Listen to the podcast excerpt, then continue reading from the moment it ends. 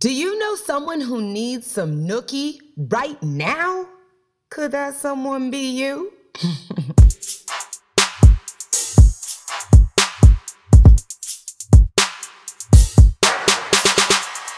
What is up, sapiosexuals?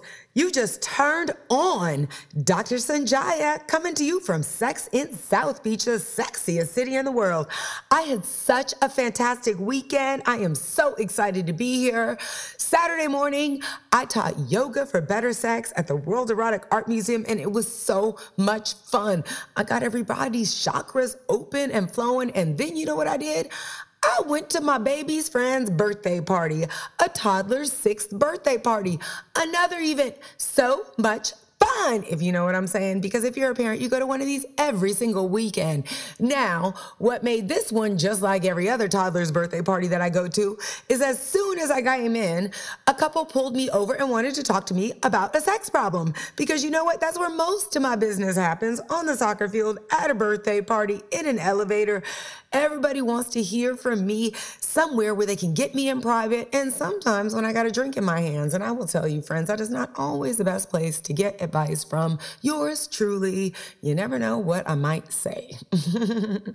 but in this particular case, the couple who pulled me over were like, Sonjia, our friends have to come see you. You have no idea. They're about to get divorced because she doesn't want to have sex with them anymore. And they have been on like a sex starvation diet for so long. And my boy is like, I don't deserve this.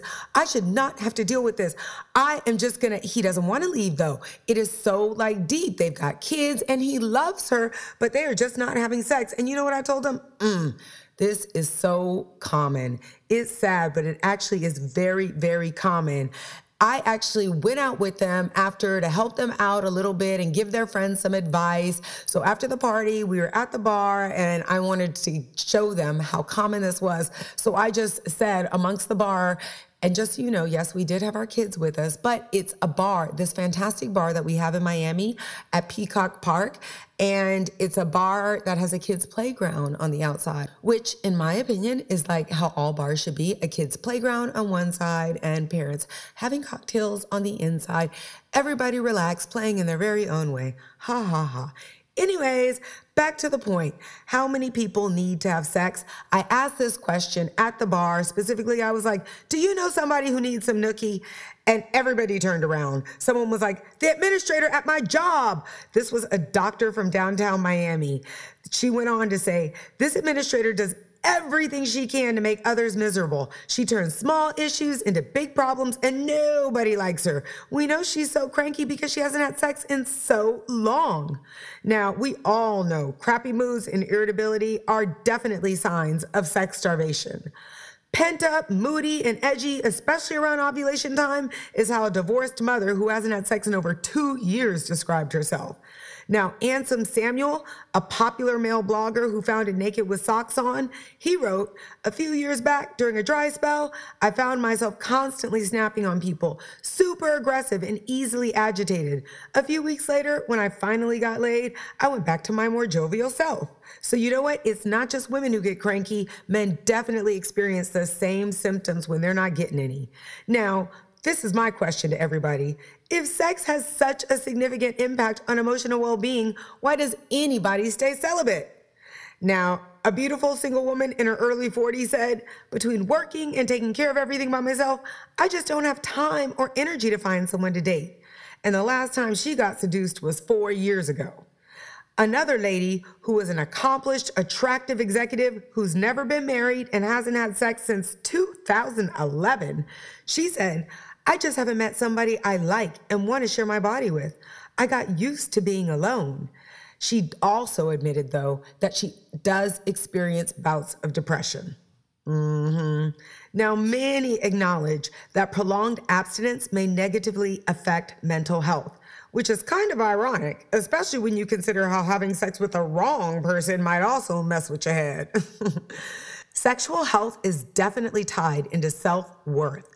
And studies show that people who haven't had sex for years report feeling inadequate, unattractive, and rejected, especially when these people are married.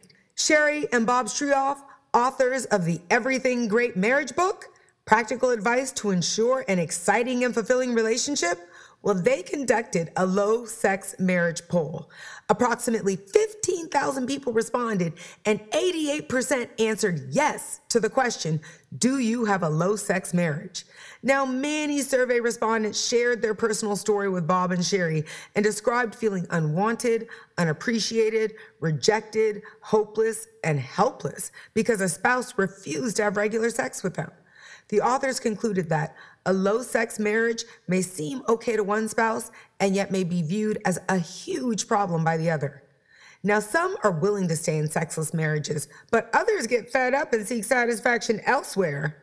When differences in sex drive leave one partner unfulfilled, some therapists even advise an affair as an alternative to divorce. Now, this may work for some, but we all know that is a risky distraction that could devastate an already deteriorating marriage. Now, just like vegetables and exercise, sex can really be good for your health. Mm-hmm. Sex relieves stress, boosts immunity, burns calories, improves heart health, and enhances self esteem. Yes, indeed. But you know what? Everybody is unique and needs a different amount of veggies and activity to stay healthy. Likewise, people who want less sex than others may not be unhealthy or starving for sensual satisfaction. The spectrum of sexual desires ranges from asexual to hypersexual, with most of us falling somewhere in between. Now, just to remind you, an asexual person does not experience sexual attraction, but does have the same emotional needs as everybody else. Now, the term gray A describes those who don't normally experience sexual attraction, but they do sometimes. Demisexual refers to people who experience sexual attraction only after a strong emotional connection has been established. And I know lots of ladies who fit into this category. And you know what? In my business, I also know lots of people on the other end of the spectrum, those who want a lot, a lot, a lot of sex and don't require any sort of emotional connection. Psychologists describe those with frequent urges or thoughts about sex as hypersexual, and the World Health Organization includes excessive sex drive into the International Classification of Diseases. But does high sexual desire really qualify as a disease? Now, I asked this to the group of men who were at the bar, and a handsome law partner said, I'm not the type of guy who would hold long periods of abstinence against someone but sexual compatibility is important and needs to be discussed from the beginning. I like to have sex, and I'm not going to end up with someone who doesn't like sex. But there are other people who don't want sex, and they should find each other. His buddy agreed with him. Wanting sex often is not an illness. We only have so many years alive, and when one goes too long without sex, they miss whole eras of their life. It's like they never had sex while Michael Jackson was popular, or they never had sex when their hair was styled in a special way. But if they don't want sex, why should they have it? Lack of sex or lots of sex are often viewed as social problems. We all know folks who get cranky when they go too long without it, but not everybody needs sex in the same way. Many asexual people never desire sex, but still fall in love and get married without ever experiencing a desire for intercourse. Rather than focusing on fixing someone's sex drive to make them a better match, it may be more valuable to look for a compatible partner with similar sex desires. Some people can go without for a very long time and are perfectly healthy. Others are like Ray, a smiling business owner in South Beach who told me, I will never find out how long I can go without. My approach is to always look for the next opportunity. and in case you're wondering, Ray's colleagues confirmed that he's almost always in a good mood. I hope you had a little fun learning about the benefits of sex for those who really want to have sex and also learning about the spectrum of sexual desires. And I know it might be tough for some people when you realize, uh oh, I might be with someone who has a different type of sexual desires than I. But you know what? I've helped couples who have different levels of sexual desire come to uh, fulfill each other. And back to that couple um, who my friends told me about. I'm waiting to hear what happens with them. I really hope that they do something positive together to try to reconnect. Maybe not even sex. Maybe they can go to like a yoga for better sex class, you know, or pick up a copy of my book, Sex in South Beach, or, you know, come on a special date night, something special. Maybe he can rub her down with some Sense body oil. Boom, guaranteed to ignite that special fire in your life.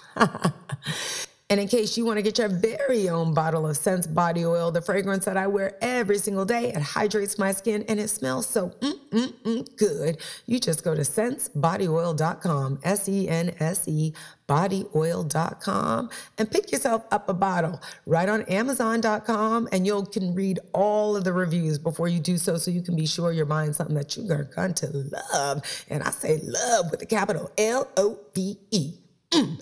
I had so much fun hanging out with y'all today, and I can't wait to do it again next time. For your daily dose of Nookie knowledge, don't forget to link up with me on all the social media platforms. That's D R S O N J I A, Dr. Sonjia, and we're on what? Facebook, Twitter, LinkedIn, Instagram, you name it, and I can't wait to hook up with you.